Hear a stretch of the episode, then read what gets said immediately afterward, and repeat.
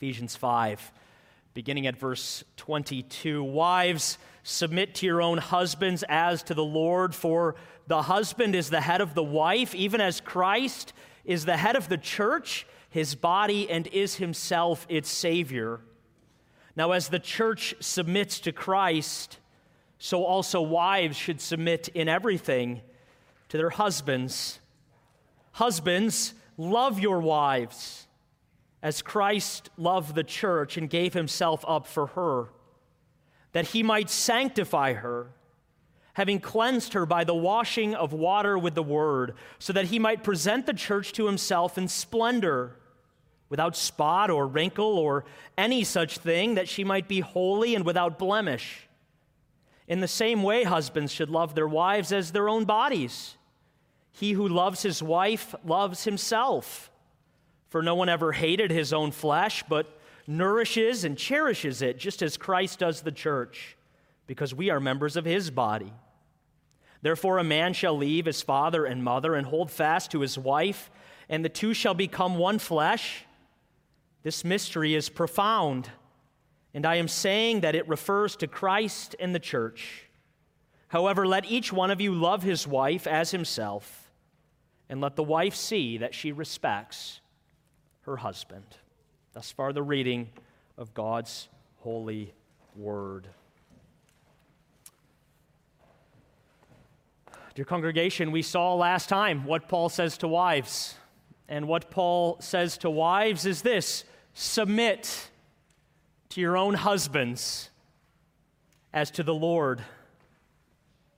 Now, let me ask you, you know because you've heard it already, but, but what could Paul say to husbands at this point? I mean, he's just told their wives to submit to them. So, so, so what could he say to husbands? Well, he could say to husbands, okay, husbands, now rule your wives.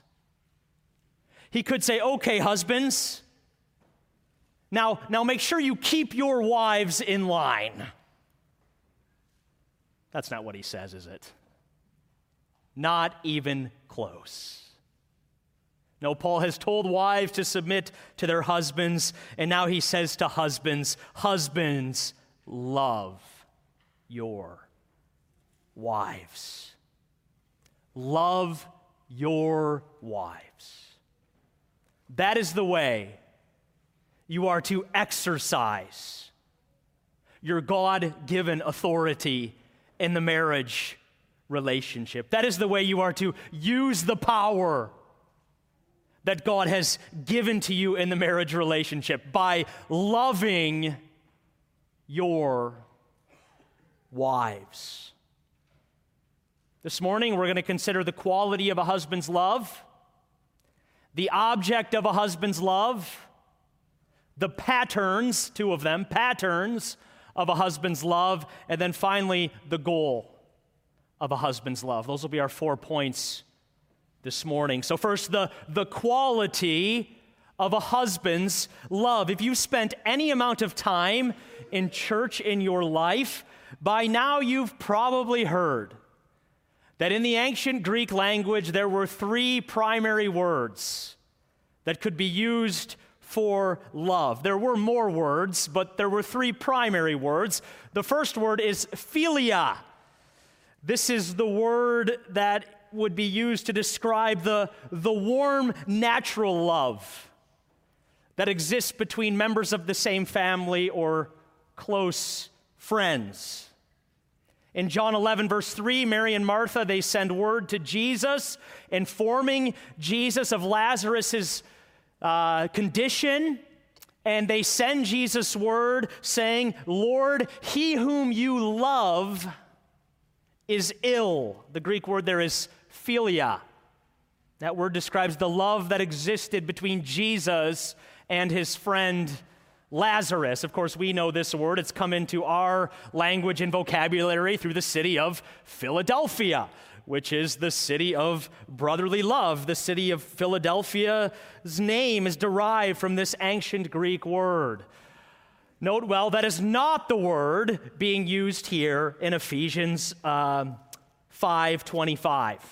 and following to describe the love of a husband for his wife. That's not the word that Paul is using. No, uh, the love of a husband is to be different uh, than the love of a man for his friend or the love of a, a, of a woman for her sister.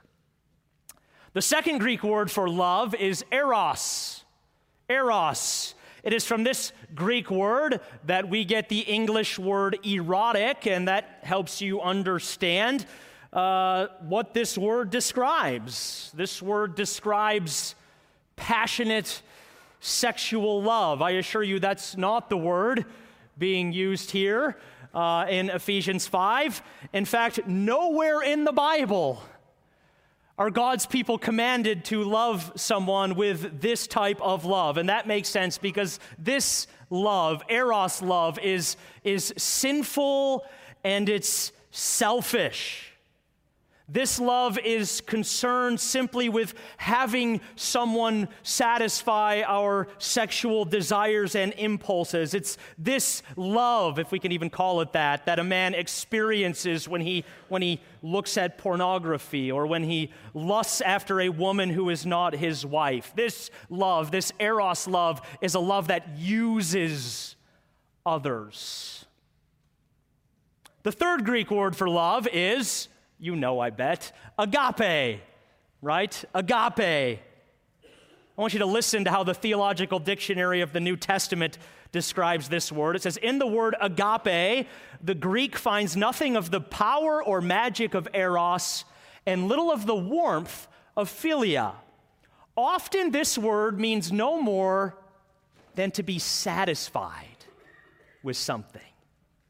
Particularly characteristic are the instances in which agape takes on the meaning of to prefer or to esteem one person more highly than another. End quote. Now, I think it's most noteworthy that it's this word, agape, that is used in the Bible to describe God's love for sinners in Christ. John 3:16 for God so agapao the world that he gave his only son that whoever believes in him will not perish but have eternal life. All right? This is the love of God for sinners in Christ. To put it simply if if eros refers to the selfish love of sinners which we see so much of in our world agape refers to the selfless love of God in Christ and it's this word, agape, that is used here in Ephesians 5 to describe the quality of love that a husband is to have for his wife. That means a husband is to love his wife with a love that, that prefers her above all other human relationships. It means he's to love his wife with a love that is satisfied in her and delighted by her. It means he's to love her with a love that is concerned for her well being over his own, and with a love whereby he, he uses his God given authority to, to lift her up and to crown her with dignity and honor, as it were. Okay, that's the quality of love a husband is to have for his wife. Second, the object. The object of the husband's love. It seems so obvious, and yet I think it's worth pointing out. Paul says, Husbands, love your wives. Your wives. Let's just hunker down on those two words, your wives, for a moment. Some husbands have a problem with that word, your. By that I mean, rather than loving your wife, you, you love someone else's wife. King David had a problem with the word your. King David loved someone else's wife, and that didn't end well for him. Some of us too might have this problem. Some of us, by means of the internet or by means of a show we watch on TV or by means even of the, the fantasies we indulge in about a coworker, we love someone else's wife. Husbands, that's, that, that's not okay. God's word here is rebuking your sinful heart in these matters when it says, Love your wives. For other husbands, the, the problem is, is not with the word your, the problem is with the word wives. For rather than loving your wife, you love your career, you love your hobbies, you love your friends, you love drinking beer and your wife, well, she's just she's just along for the ride. Note well if that describes you. If your wife has taken a back seat to your worldly pursuits, then God's word is coming after you this morning as well. You are to love your wife, not your career, not your hobbies, not your friends, your wife. Your wife is to be the object of your love. Third, the patterns. The patterns of a husband's love. There are, there are two patterns set forth in our text for husbands to, to follow. The first one is in the middle of verse 25. There we're told that husbands are to love their wives as Christ loved the church. So here we're told that husbands are to love their wives in the same way that Jesus loves his people. The way that Jesus has loved and does love his people, the church, is the pattern for the way in which husbands are to love their wives. So, husbands, you might simply think of God's love in the gospel. You might think of the way that God has loved a sinner like you in Christ, and you're to recognize that is the way you are to love your wife. Now, that said, Paul does give some specifics on what this means. It means husbands are to love their wives sacrificially. We see that at the end of verse 25 in those words, and gave himself up for her. Right, that, that's what Jesus did for the church. Jesus gave himself up for the church on the cross so that we might receive forgiveness for our sins and peace with God through his blood. Jesus' love was sacrificial. Jesus' love for us involved the giving of himself.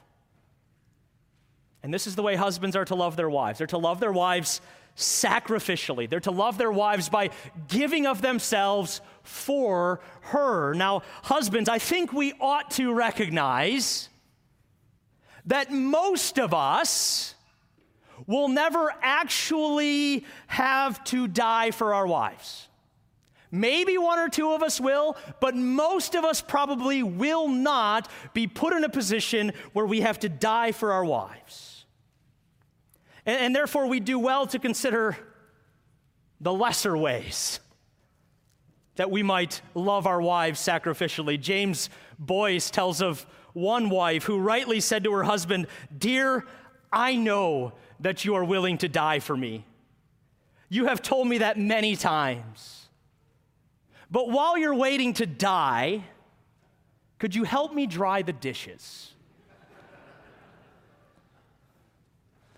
That's often the form that sacrificial love is going to take. I, I had to I have to chew on these things all week, right? And I, and I, I, have to apply them to my life, or else I stand up here and, I, and I'm a hypocrite. And so um, I'm, I'm working on this this week, and I'm, I'm reading that quote by James Boice, and it's making me laugh as well. And then lo and behold, I have an opportunity to put this into practice, like very practically, okay? Tuesday night was open on our family's calendar. Uh, those nights have been rare with fall sports and things. And so I had circled that night early in the week and said, I am going deer hunting on Tuesday night. Erin also circled that night on the calendar, and she's saying, I really need to take Adrian Brooks to the store to run a couple errands, and we are going that night. And so I say to Erin on Tuesday morning, Hey, I'm going hunting tonight. And she said, Well, I was going to take the kids out. I was hoping you'd stay home with the little kids. Well, at first I thought, yeah, no big deal. I go hunting at my parents' house. I'll call my mom and pawn them off on grandma, and I'll still go hunting. So I call grandma, and grandma's like, sorry, your dad and I are going out with friends tonight. And now, now I'm in a pickle, right? Like, oh, what do I do? Now, I know uh, Erin would have happily uh, stayed home. Maybe not happily, but she would have stayed home uh, and let me go hunting if I had pushed her on the matter. Uh, but I resolved at work uh, to, to let her go out with the kids. And not only that, but I resolved not to complain about it. That was, that was I think, the big, the big part of this, right? Like, this is how I'm going to, to put this into practice. That is a real way I could do it this week. And often, husbands, I think that's the form that uh, sacrifice is going to take. I don't think I complained. I might have got close to complaining after you got home, but you can ask her about that for real. But I was really working hard on being a good sport about it. Anyway, husbands are to love their wives sacrificially, they're also to love their wives purposefully. All right? Loving your wife like Christ means to love her purposefully. We see this in verses 26 and 27. We're told there that Christ loved the church and gave himself up for her to sanctify her having cleansed her by the washing of water with the word, so that he might present the church to himself in splendor, without spot or wrinkle or any such thing, that she might be holy and without blemish. Okay, the point there uh, is that Christ loves the church for and with a purpose. And the purpose is that we might be holy and without blemish. The purpose is that we will be beautiful and splendid in His sight, all right? This is the, the direction that Christ's love is pushing us and pulling us and taking us. He loves us with this purpose that we'll be holy. And so it should be with a husband's love for his wife. The husband should love his wife in such a way that she becomes increasingly splendid and beautiful in the sight of God and man. I like to, to think of it this way a husband's love for his wife should affect her like sunshine affects a flower. His love should cause her to open up and radiate and beautify the world for God's glory. I think we've all seen women, at least I could think of a couple in my life, who've, who've sort of shriveled up and lost confidence because they've, they've lived with a harsh and unloving husband. In the same way, we, we've probably seen women who've really, they've really come out of their shell and, and they've really begun to radiate in ways that we've never before seen, precisely because they, they live with a husband who loves them, like Christ loves the church. Right? These things happen. A husband's love or lack thereof can have these effects. Husbands, I want to give you a little bit of homework, all right? Hopefully today I'll take it tomorrow yet, but, but if you go beyond that, you failed, all right? Read Proverbs 31, verses 10 through 31. Right, go home and read that. Those verses set before us the beauty of a woman whose husband finds her excellent and precious. That's how that passage begins. Those verses set before us the beauty of a woman whose husband finds her excellent and precious. Go read those verses and ask yourself Does my wife look more or less like that woman after being married to me? Ask yourself that. Maybe even bring her into the conversation if you dare, right? Because those verses show you something of the effect that your love should have on your wife, all right? Your love should cause her to look more like the woman of Proverbs 31 rather than less. So you're to love her purposefully. You're to love her with a view to her becoming more and more the woman God has called her to be in Christ. So that's the first pattern for a husband's love. It's as Christ loved the church. The second pattern for a husband's love is set forth in verse 28.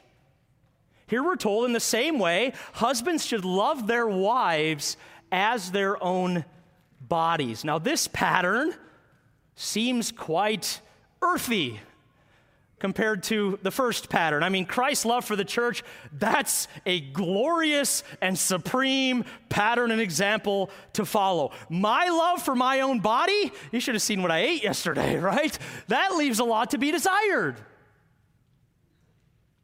But Paul has two good reasons for setting this second pattern before husbands.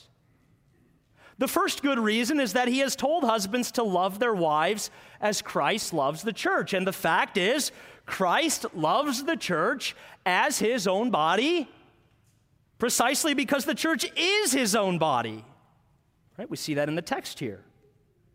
And therefore, a husband, for a husband to love his wife in the same way, he has to love her as if she's his body. That, that's just what it means to love her as Christ loves the church. The second good reason, though, Paul gives husbands to love their wives as their own bodies is because their wife is, in a profound way, part of his own body.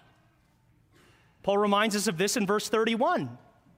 Here in verse 31, Paul quotes Genesis 2:24, "Therefore a man shall leave his father and mother and hold fast to his wife, and the two shall become one flesh." Okay, that, that's the reality of the marriage relationship. In marriage, God makes the two people, husband and wife, one. So, husbands, you should, you should love your wife as your own body because she is, in a profound way, part of your own body. You and her are one flesh. Her being and existence is bound up with your being and existence. You go as she goes, and vice versa. You know, many of us husbands are concerned with caring for ourselves. We eat right, we exercise, we read the Bible, we pray, we sleep. We do all of that in an effort to take care of ourselves, don't we? Physically, emotionally, and spiritually. That's good. That's right. That's proper. Those are things we all should be doing in service to God. But Paul gives you another thing here you must do to take care of yourself. You must love your wife. He who loves his wife loves himself. Husbands, you can't love yourself as God calls you to without loving your wife. You can't. He who loves his wife loves himself. I recently found out that a man, before I was in ministry, I, I worked with my dad doing some, some heating and air conditioning. And we got to know lots of people from other companies who we'd work on job sites with and interact with and made lots of friends. And I recently found out that a man who uh, I knew well, always had a lot of fun with, he, uh, he passed away. He was 57. Um, we'd all say that's much too young. Um, but he, he passed away. And, and when I heard he passed away, I was sad because I really enjoyed him, really appreciated him, had a lot of fun with him. But, but I wasn't honestly terribly surprised because that man lived a rough life. That man could not stop drinking. That man smoked multiple packs a day. He did not take care of his body. And so when I found out he died, like others I talked to, we were sad, but, but we weren't surprised. I mean, that man had lived recklessly. Recklessly. He was hard on his body. And his life ended much too soon because of it. But the husband, the husband who doesn't love his wife, is also in some profound way hard on his body. That's what we're being told here. The husband who doesn't love his wife does not take care of himself. And if, if that husband dies young, perhaps we shouldn't be all that surprised if we really believe the Bible. Fourth, the goal of a husband's love. This comes from verse 32.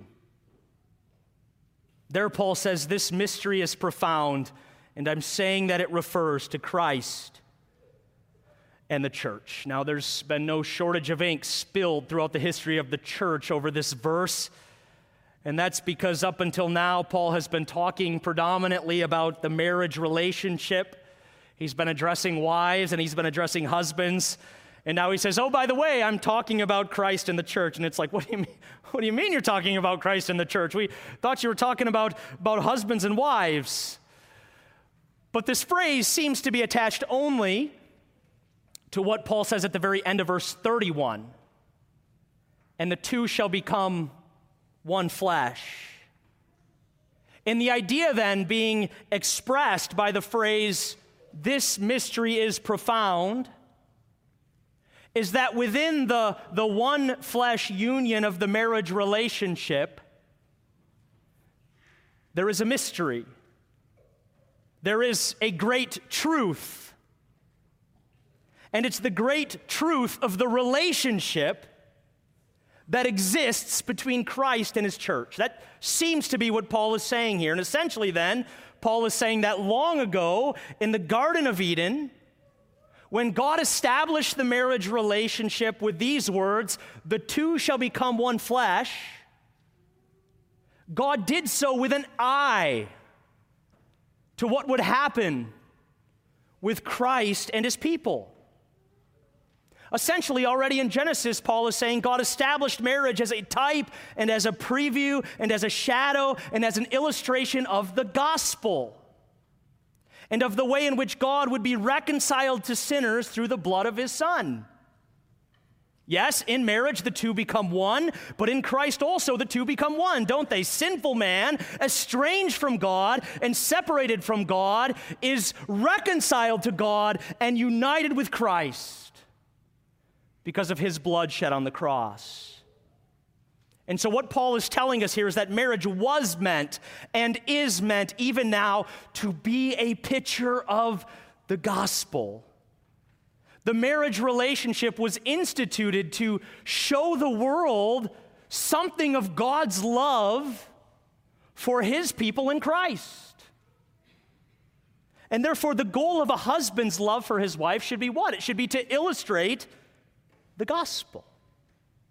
The goal of a husband's love for his wife should be to show the world something of Christ's love for his people.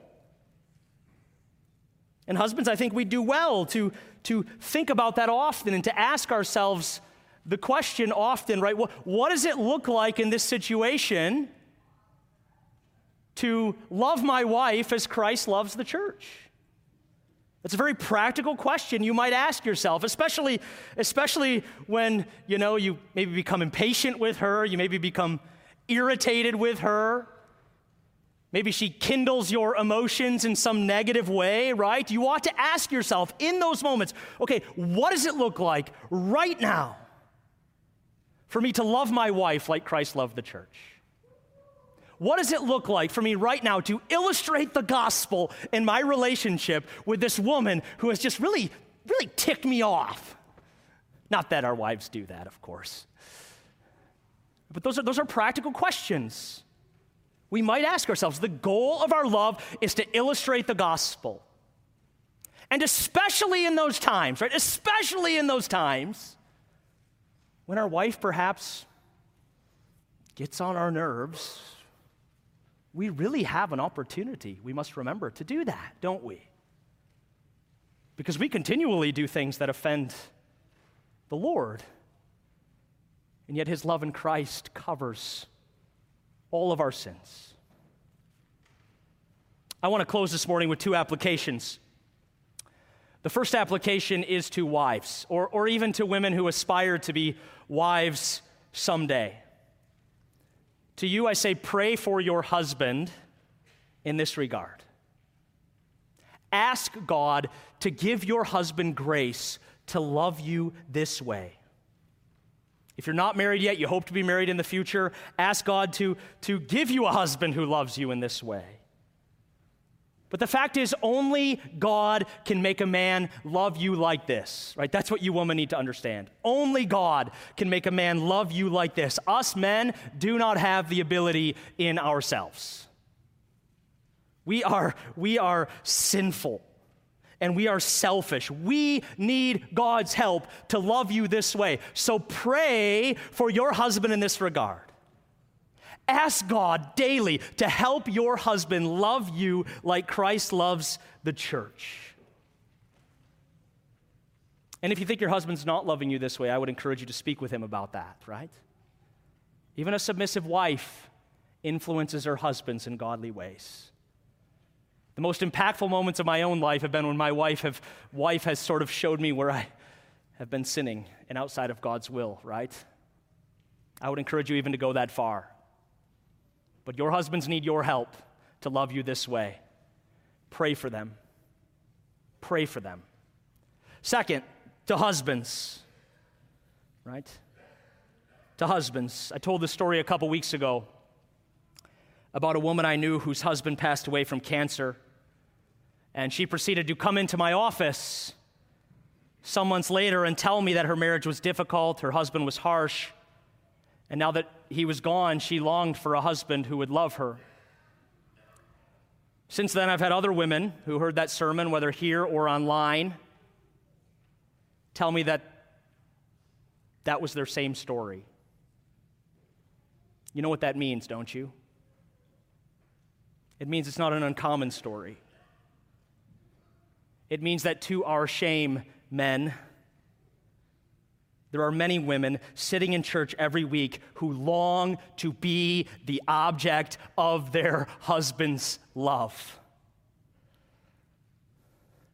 One of the sadder stories that I've ever heard is the story of Aiden Wilson Tozer. You might know him by his pen name of A.W. Tozer. He was a great theologian in the 20th century. His writing has been and continues to be, by God's grace, a blessing to the church. We've used his quotes on the cover of our bulletin from time to time because he, frankly, has some wonderful quotes. He was a man of deep and profound insight into the things of God. But he wasn't a great husband. He wasn't a great husband. In fact, throughout his life, he put, a, put theology and ministry and writing and preaching before his wife and his children. Aiden died in his mid 60s. Again, don't be surprised when a man who neglects his wife dies before his time. He hasn't taken care of himself. That was the case with A.W. Tozer. He died in his mid 60s. Sometime later, his wife Ada remarried a man named Leonard Odam. After she remarried Leonard Odam and was married to him for a few years, a friend inquired with her about her happiness. And this is how Ada responded I've never been happier in my life. Aiden loved Jesus Christ, but Leonard Odam loves me. Don't take that the wrong way. You know exactly what she meant. And it's become increasingly clear to me that there are too many men sitting in churches today throughout West Michigan, probably throughout the whole country, who love their wives like A.W. Tozer. Men, do not love your wife like A.W. Tozer. Love your wife like Christ loves the church. Love your wife like Christ loves you. When he gave himself up for you on the cross to pay for your sins and to reconcile you to God and to secure your salvation for all eternity. All right, look to the cross. Love your wife like that. Far too many, far too few men, excuse me, in the church today love their wife like that. I think I'm discovering there's an epidemic in the church today of Christian men who don't love their wives very well. Let's not be those men. Love your wife like that. Let the gospel transform your relationship with her. Let the gospel affect your attitudes towards her. Let the gospel enable you to give yourself up for her. Let the gospel cause you to love your wife in such a way that your children will say at your funeral, Dad loved Jesus and he loved our mom. Can you think of a life better lived than that? I cannot. May God make it so. Let's pray. Lord God, I want to love my wife like Christ loved the church, and I trust all the men here who love and trust the Lord Jesus Christ do as well. Father, to do that, we need your help. For we are weak and frail and sinful and have failed many times at this. Oh God, forgive us our sins and help us to love our lives, wives like Christ has loved us. It's in His name we pray. Amen.